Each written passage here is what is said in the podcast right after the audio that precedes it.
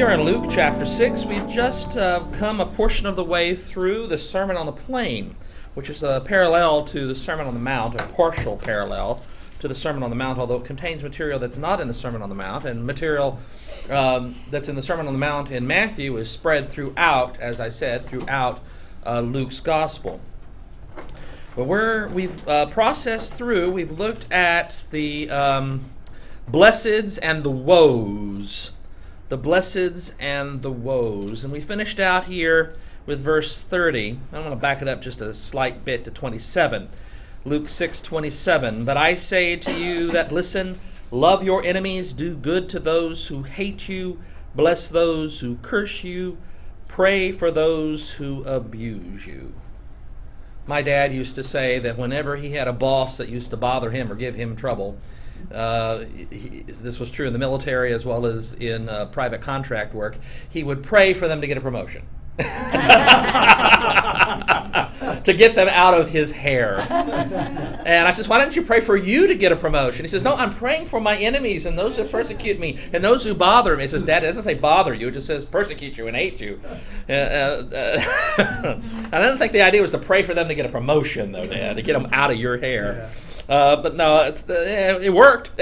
He said it worked. It was a nice gesture. He was praying for it and awarding him at the same time. Yeah, there you go. Bless those who curse you. Pray for those who abuse you. That's really tough to do. That is really, really tough to do. And it gets harder. If anyone strikes you on the cheek, offer the other also. And from one who takes away your coat, do not withhold even your shirt. Notice he doesn't say, if anyone shoots you in the cheek, give him the other also to shoot. He's not talking about murder, but he is talking about rejection, even violent rejection. We are not to respond with violence. That doesn't mean you allow them to murder you or someone else, but at the same time, you are not to respond with evil, you are not to respond with violence.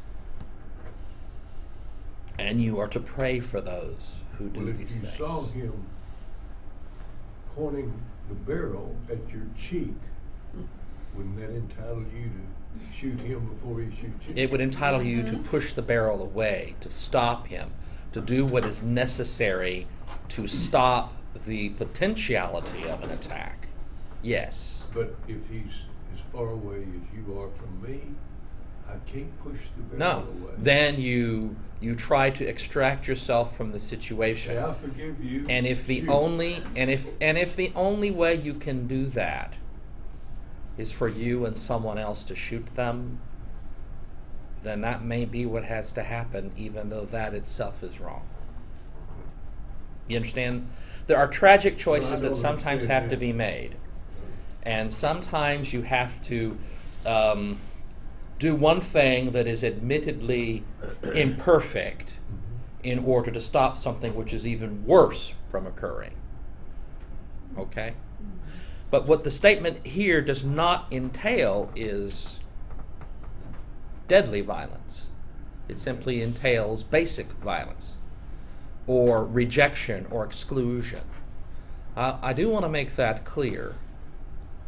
Now, Jesus took it to the ultimate, but that's Jesus.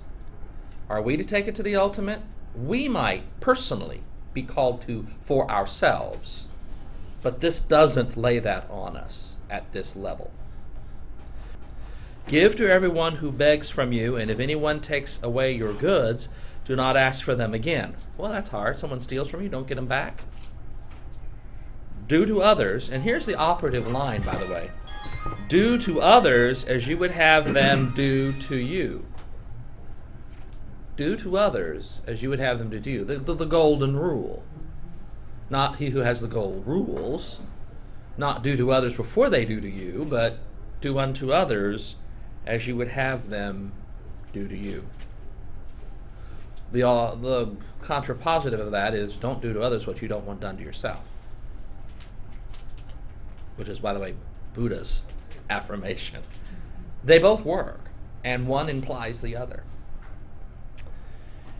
If you love those who love you, what credit is that to you? So if you missed it, if you didn't catch it in verse 31, he continues in verse 32. If you love those who love you, what credit is that to you? For even sinners love those who love them.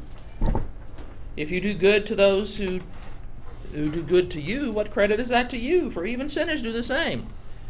If you lend to those from whom you hope to receive, what credit is that to you? Even sinners lend to sinners to receive as much again. But love your enemies, do good, and lend, expecting nothing in return. Your reward will be great, and you will be children of the Most High, for he is kind to the ungrateful and the wicked. Be merciful just as your Father is merciful. Did you catch the irony in that paragraph? That ungrateful and wicked, the lying sinners, all of those apply to us. We're to go beyond that. We are called to stretch, to reach beyond that. That's the essence here. Picking up at verse 37. Do not judge, and you will not be judged. And part of me right there, I stop. I'm not even done with the verse, and I got to stop. Are you kidding me, Jesus? Judging happens all the time. Regardless of whether or not you judge, someone else is going to judge you. But that's not the principle involved. Let's hear the principle. Do not judge, and you will not be judged. The question is not someone else judging you. It's beyond that. Do not judge, and you will not be judged. Do not condemn, and you will not be condemned. Forgive, and you will be forgiven. Give, and it will be given to you. A good measure, pressed down, shaken together, running over, will be put into your lap. For the measure you give will be the measure you get back. From whom? Who is this in reference to? Doing the judging, the condemning, the forgiving, and the giving. God. It's not what you're going to get from others, although in the end, that is the objective. It's what's coming from God. If you don't judge others, the judgment you receive will be commensurate with that from God. If you don't judge others, you will not be judged. And that is, by the way, a negative definition there. If you think you have the authority, if you think you have the authority to judge another, guess what? God has the authority to judge you. And that's exactly what will happen. And the same way you judge another, with the same degree of unfairness, is precisely how you will be judged. Let me see if I can take that a step farther. Please. My belief is that your relationship with God is contingent to you learning to be more and more like God. Okay. Yes. And if you don't, your relationship's going to suffer. Relationships are not static. Mm-hmm. They are active and they progress. You're going to start one place, but you're going to end someplace else. And hopefully that someplace else is going to be better. That's the idea. And as it evolves over time, it grows and it improves. That's exactly what you're talking about. If we judge another unfairly, if we condemn another based upon an unfair scale, if we criticize or judge another on a standard that we ourselves refuse to live by, guess what happens to us? We get judged the exact same way. Over time, we learn how not to do that. This is actually the basis upon which the Lord's Prayer is oriented. Forgive us our sins as we forgive those who sin against us. Wow. I have a sidebar comment, and I'm going to be quiet. Please. Hopefully. I don't care. Go. Okay. Carl Rogers, who was the son of a Presbyterian minister, developed client-centered therapy, or non-directive therapy. Mm-hmm. And he seemed to take some of these things that you're talking about as the basis for his therapy. Hmm. One of them, you don't ever judge. Oh. Because if you start judging somebody, they're not going to be able to develop a relationship with you, and they're not going to be able to be honest with themselves. That's really, really, really profound. Think about how we are received by God. The essence of grace is beyond mercy. Grace is something we don't deserve and cannot earn, and it's God's love and favor. And it comes to us regardless of what we have done, without recourse to judgment. And that's how God deals with us. But the instant we start judging another, we are rejecting that essence of grace. We are to share grace with others. We are to live lives graciously as we are treated. We are to treat others. And when we fail to do that, we make it, I'm not going to say impossible for God to give us grace, because nothing is impossible for God. We make it impossible for us to receive God's grace. One of the ways to look at this is your arteries. They can get clogged up and make it difficult for blood to flow through and make it difficult for oxygen to get to your brain. And when we judge others, it's like the plaque gathering on the inside of our arteries, and it makes it impossible for it to get for the blood and the oxygen to get through because of what we have done, plaquing up our arteries. And in fact, our hearts are hardened. Yes, our hearts become hardened. Hardening of the arteries, hardening of the heart. Mm-hmm. In a theological sense, is precisely what happens. We crust ourselves up, and if we refuse to forgive. And if we refuse to be gracious as we have been received grace, and if we want to judge rather than go forward graciously, then we will clog up our spiritual arteries. It works, and it works amazingly well.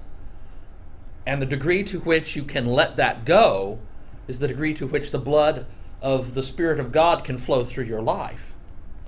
Spiritual Lipitor. Yes, spiritual Lipitor. Absolutely. Absolutely. Being open and willing to receive freely God's grace without judging yourself is tough enough. You've got to release others too, and yourself. That's why when we go to the table of the Lord for communion, the only area of examination is to be our perception of the presence of Christ and our need for that presence. We are not to judge others. We are only to focus on ourselves. And it's not on our ability to receive, because if we did that, we would never come forward to receive. It's on Christ's ability to give and his perfection and his love and his grace. And when we do that, the Eucharist is like spiritual Lipitor, in a way. And when we do that, it clears us out. If we are willing to do that, we can. It can and will flush out that which stops up our spiritual arteries. We're supposed to play the ball game without keeping a score. Yes. Yeah. How many ball games can you play? You don't keep the score. That's not the score. The score for the is already been won. The game has been won by Jesus. He has all the points. to put it into that. In the physical act of playing a game. You mean? Yeah. Yeah, you're talking about that. Not just talking about. Yeah, just actually playing the game. Yeah. Be merciful. Be merciful. Verse 36. Yeah, be merciful, just as your Father is merciful. Open, giving, verse 37. Do not judge, and you will not be judged. Do not condemn, and you will not be condemned. Forgive, and you will be forgiven. Give, and it will be given to you. A good measure, pressed down, shaken together, running over, will be put into your lap. For the measure you give will be the measure you get back. He also told them a parable. Now, this is really a collection.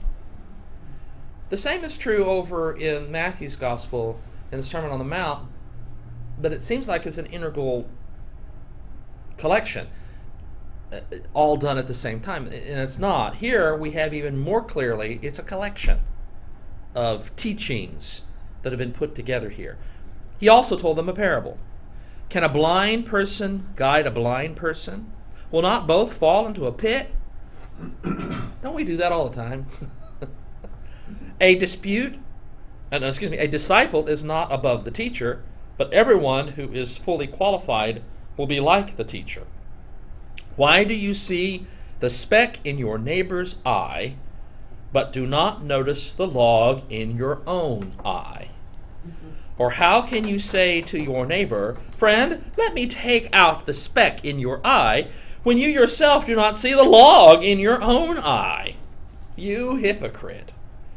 First, take the log out of your own eye, and then you will see clearly to take the speck out of your neighbor's eye.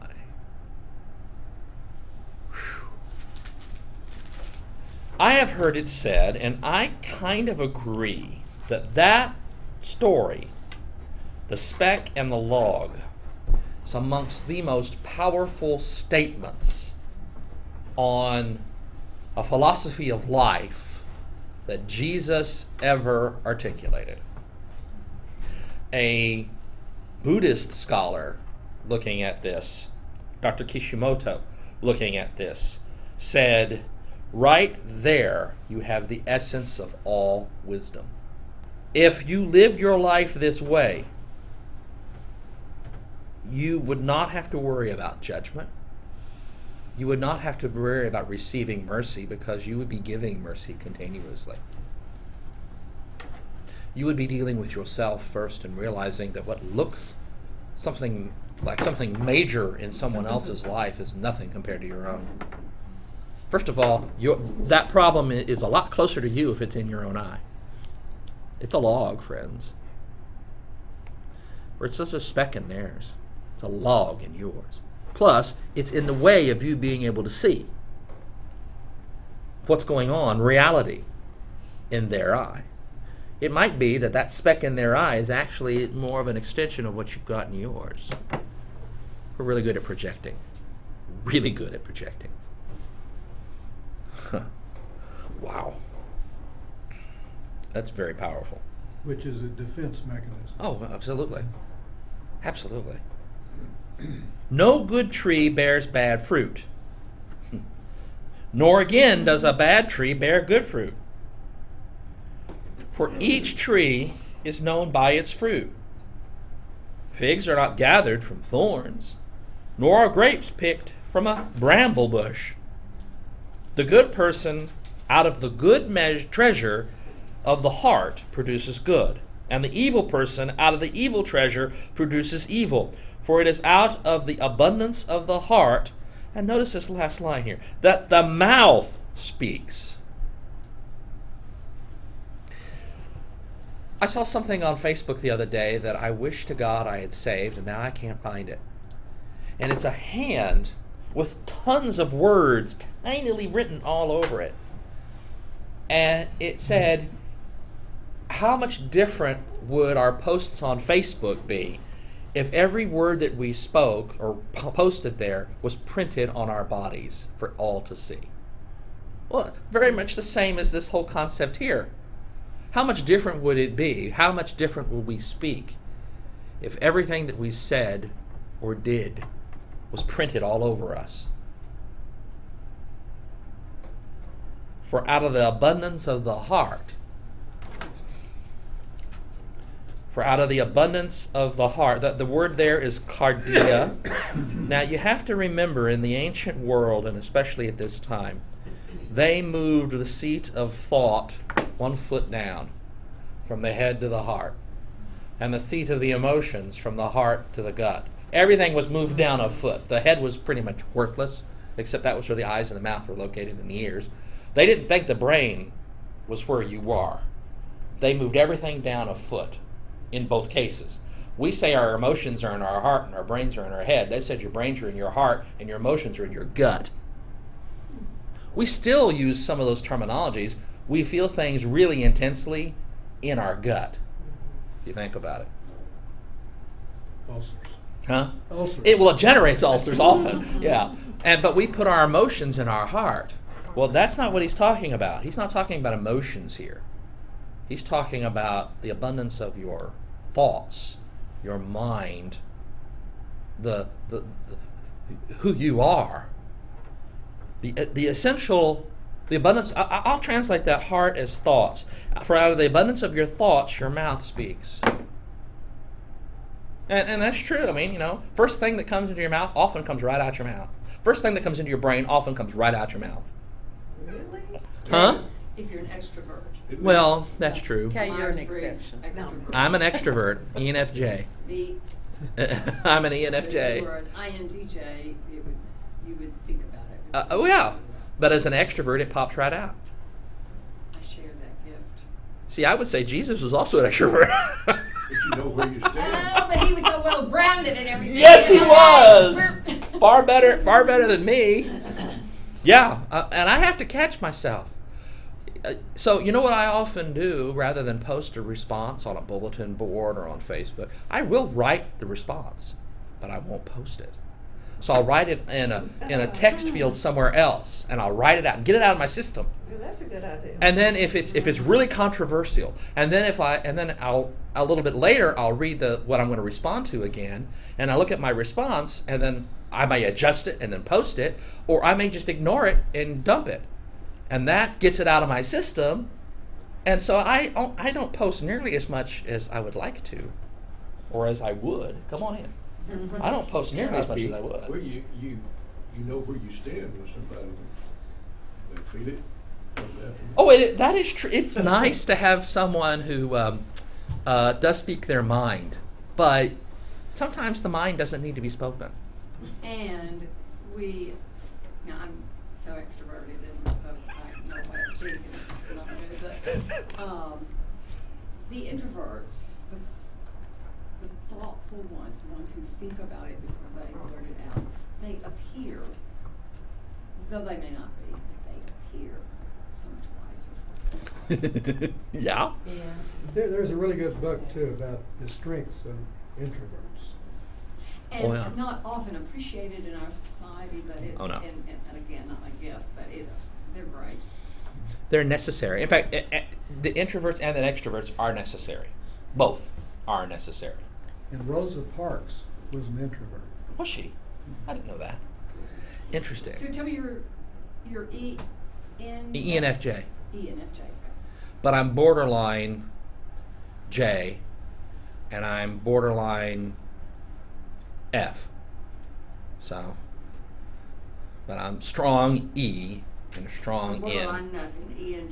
I'd love to give Myers-Briggs to the congregation and see what everybody's responses would be. It's fascinating to look at that. Why do you call me Lord, Lord, and do not do what I tell you? Ow, Jesus! You're an extrovert when you say that. That hurt. Ow. Why do you call me Lord, Lord, and do not do what I tell you? I will show you what someone is like who comes to me. Here's my words and acts on them. That one is like a man building a house, who dug deeply and laid the foundation on rock.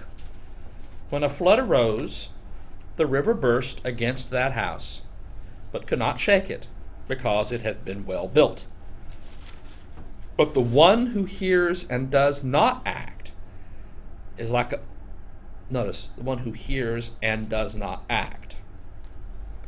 a man who built a house on the ground without a foundation.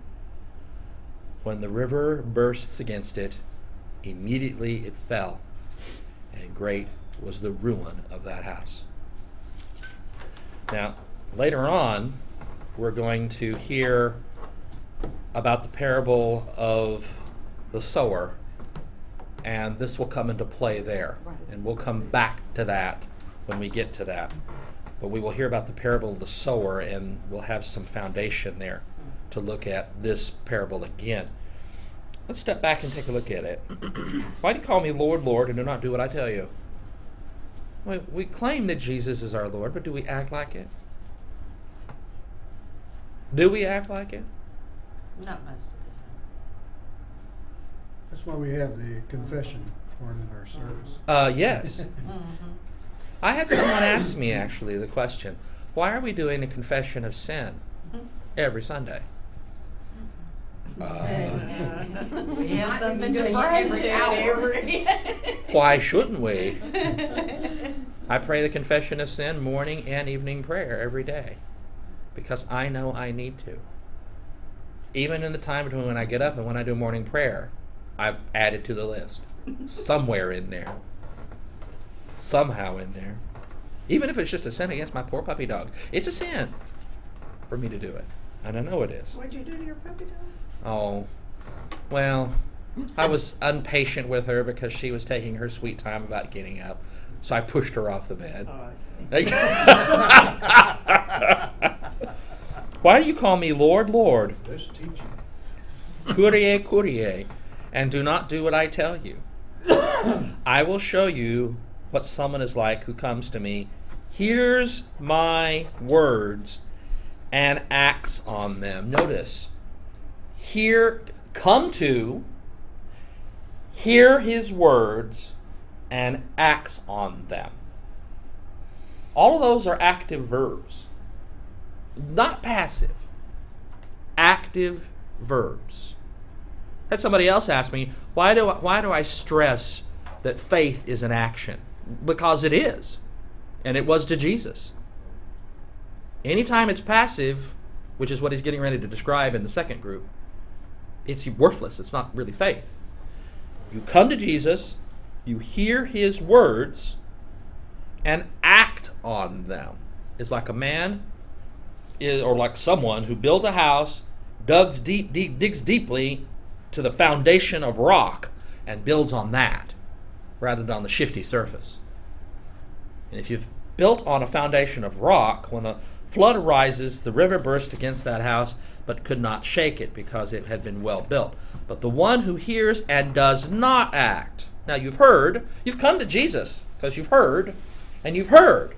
Okay, those are two good things. You've come to Jesus and you've heard, but then you don't act. How stupid is that?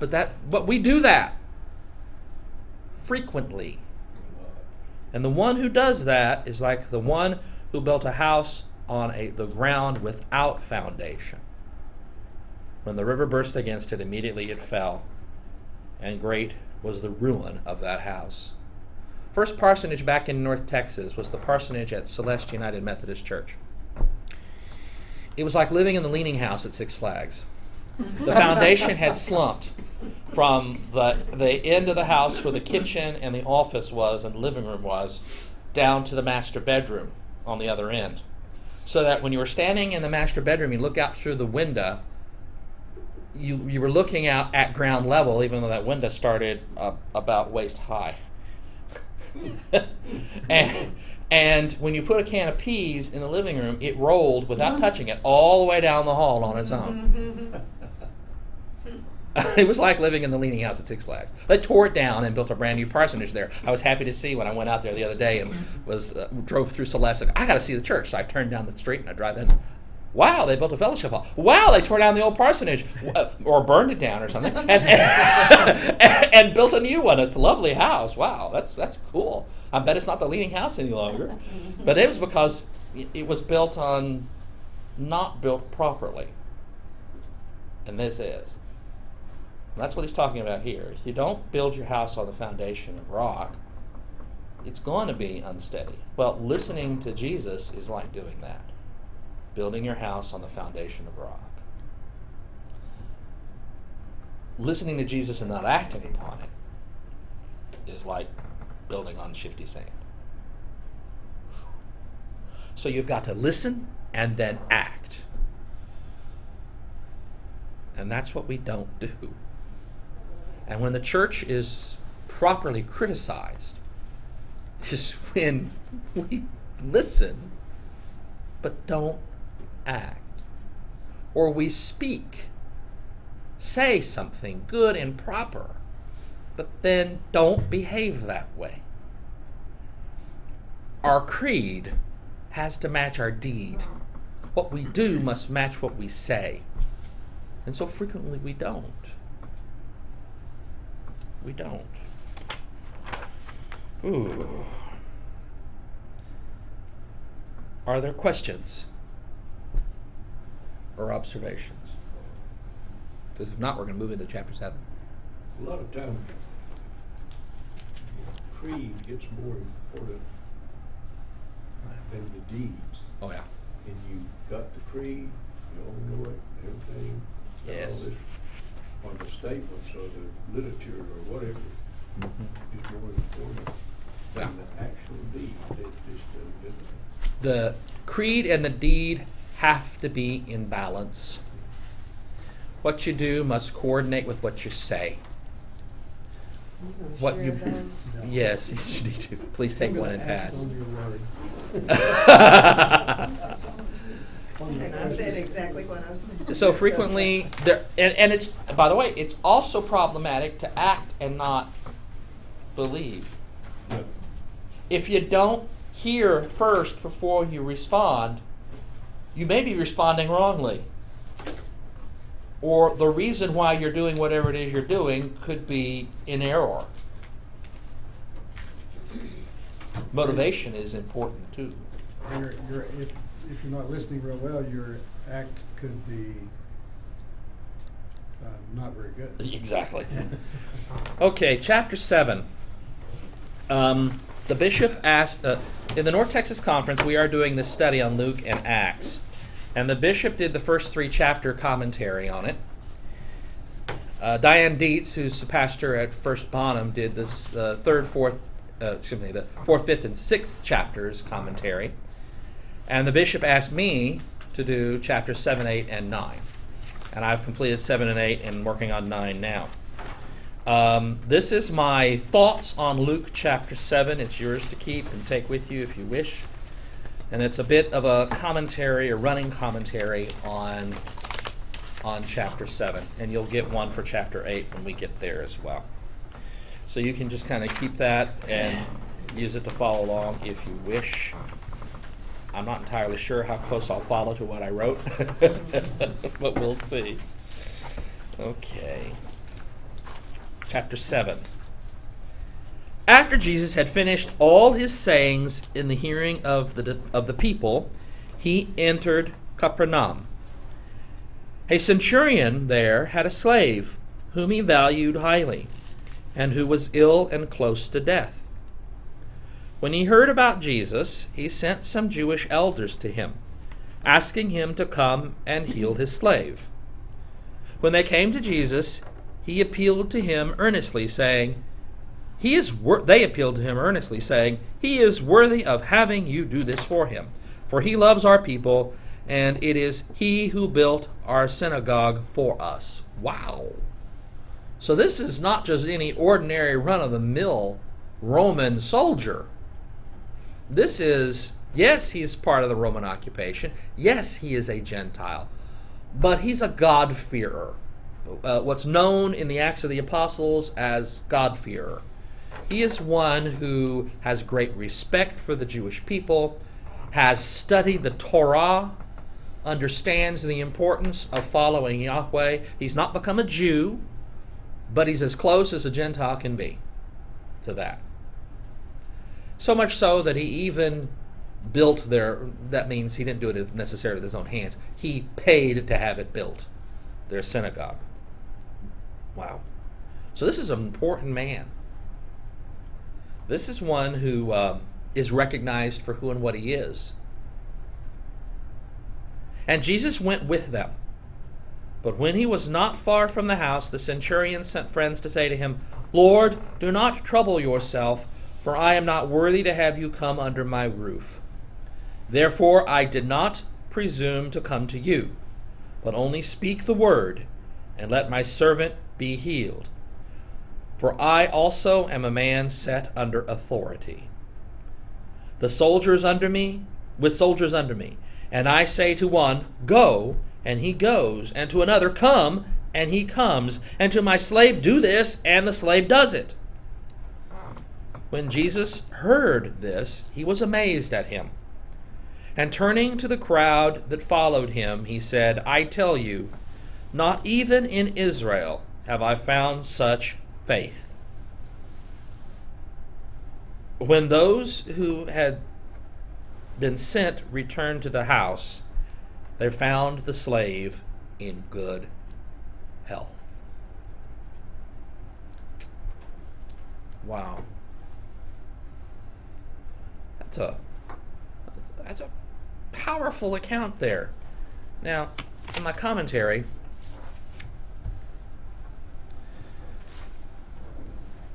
I talk about this. Take a moment to notice the nature of those who receive the healings in chapter 7. One is the servant of a Roman centurion, but not just any centurion. This is a righteous Gentile and one who has recognized the authority of Jesus. The servant is healed in large part because of the faith of this man, who is nevertheless a soldier of an occupying power. This is critically important in two senses. First, it affirms that the messianic ministry isn't limited to the Hebrew people, but is open to all, a theme which will grow in importance, particularly in the Acts of the Apostles.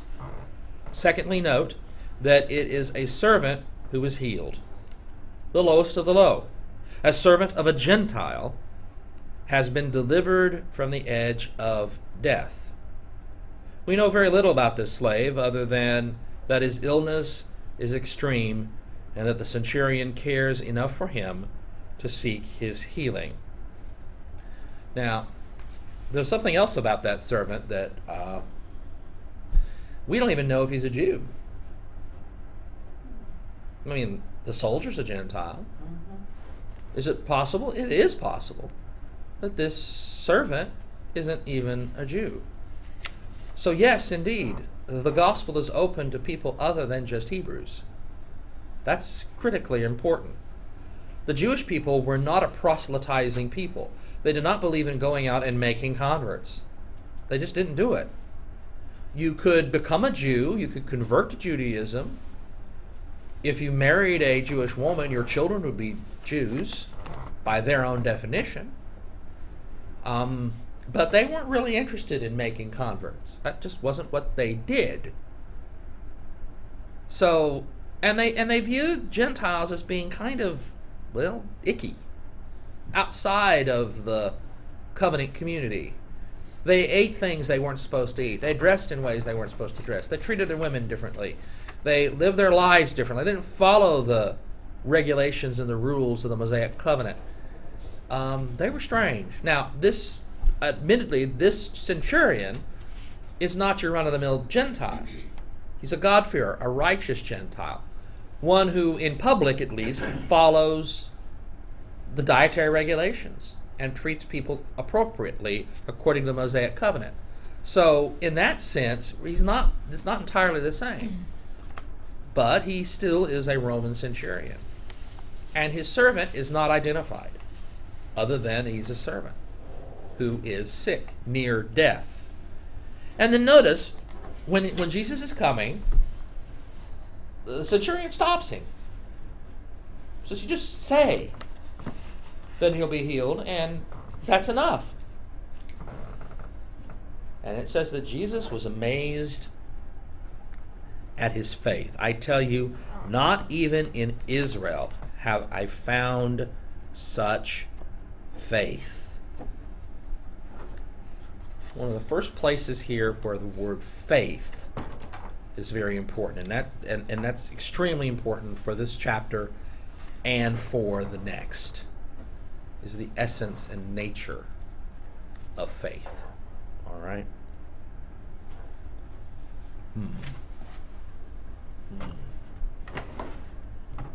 What do you think about this? Gentile, his servant is sick. Jesus is asked to come and heal him. They're sent a delegation to ask for healing. Jesus is going, and he sends out word, says, don't come, just say it, and that's sufficient. And it happens. It says, verse 10, when those who had been sent returned to the house, they found the slave in good health. How do we understand this?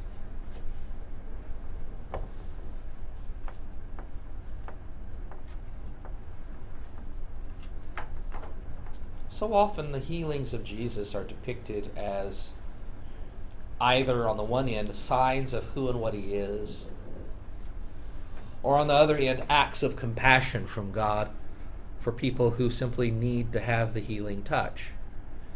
But this story goes a step further than simply a sign of who Jesus is. It teaches us that the gospel is open to all. It teaches us that that healing is often dependent upon faith.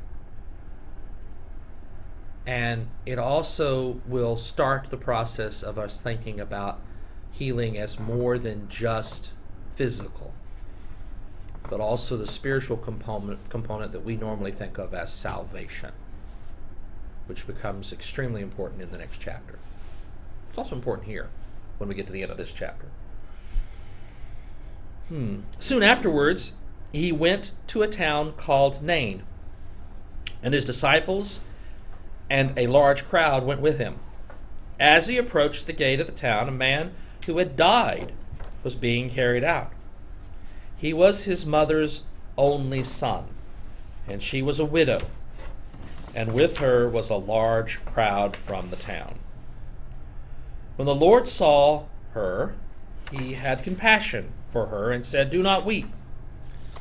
Well, that almost seems kind of cruel. I mean, her son is dead. Her only son is dead. Don't weep, he says. Then he came forward and touched the bier, and the bearers stood still. And he said, "Young man, I say to you, rise." The dead man sat up and began to speak, and Jesus gave him to his mother.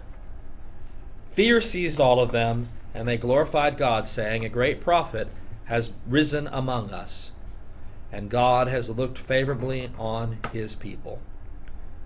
This word about him spread throughout Judea and all the surrounding country. Now,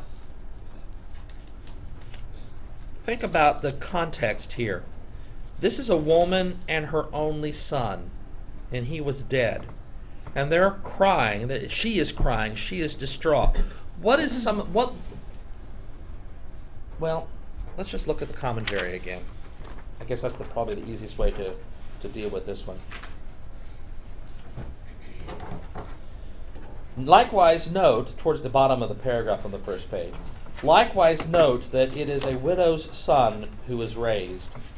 Widows were among the more vulnerable people of that society. A son gave his widowed mother a voice in commerce and in politics, that without him or some other male, she would have been denied. Women were non-entities in that culture. They were not legal entities. They couldn't engage in commerce, other than very limitedly, and they could not engage in politics. They had to do so through males, husbands, sons, fathers, brothers, through some male. Only in rare instances could a woman act as her own agent. And this is true not just in Judea. This is true in the Gentile world too. Rare was the Cleopatra who got to act politically and people paid attention to her. Usually women had to act through male agents. So here's a widow, which means her husband's dead. And her father's probably dead because, well, she has a son and she's a widow. And the son, the only son, is now dead. She probably has no male to interface between her and the culture. So this is a disastrous event for her. It's more than just her son is dead, and that's bad enough. But this is disastrous for her. Absolutely disastrous for her. Are you talking about the significance of the word that says, and the dead man set up? Yes. That's where I'm going. It didn't say he was coming back alive. Well, he set up. He was dead, but he was... He's up. He was dead. There's no question the man is dead. It's not just sick and they thought he was dead. Yeah. The indicator there is this is a real... Dead person who's now alive. Well, he's now alive. Right? Now he's alive, yeah. He wasn't just dead. Well, he's now talking.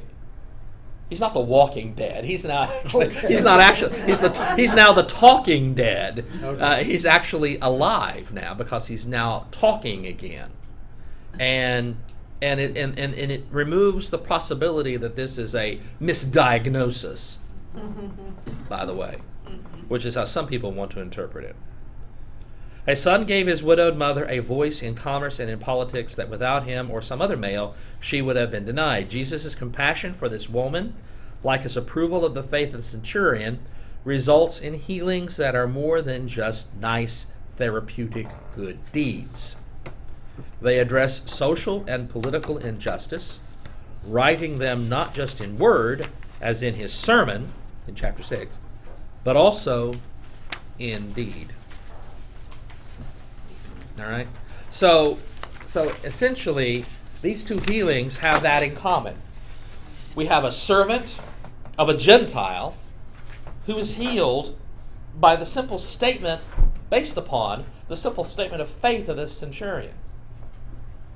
And we have a woman whose only son, a widowed woman whose only son, who's dead, is now raised back to life. That's indicated by him talking. The dead man sits up and then speaks. You don't speak unless you're alive. He changes that circumstance too. Not just a good deed, not just some nice therapeutic event, but he's righting civil wrongs, cultural wrongs. It's tremendously significant that the widow herself is a player in this scene only because she is. You know nothing about her. It has nothing to do with her. Right. Exactly. Exactly. That's exactly right. And she does nothing other than grieve. She's grieving. That's all she's doing. And Jesus sees this and decides to intervene to correct the situation. That's very powerful. Okay. I think we've come to a good spot, so let's go ahead and call it quits there.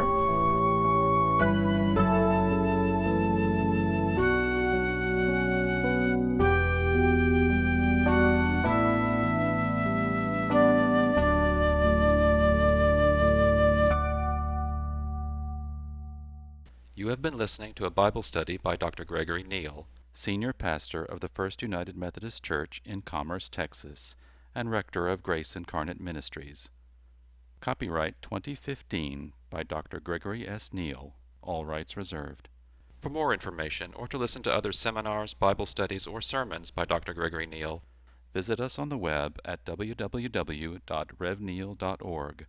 That's www.revneal.org. You are also invited to visit us in person at First United Methodist Church, 1709 Highway 24, Commerce, Texas, 75428. This program was produced by Dr. Greg Neal.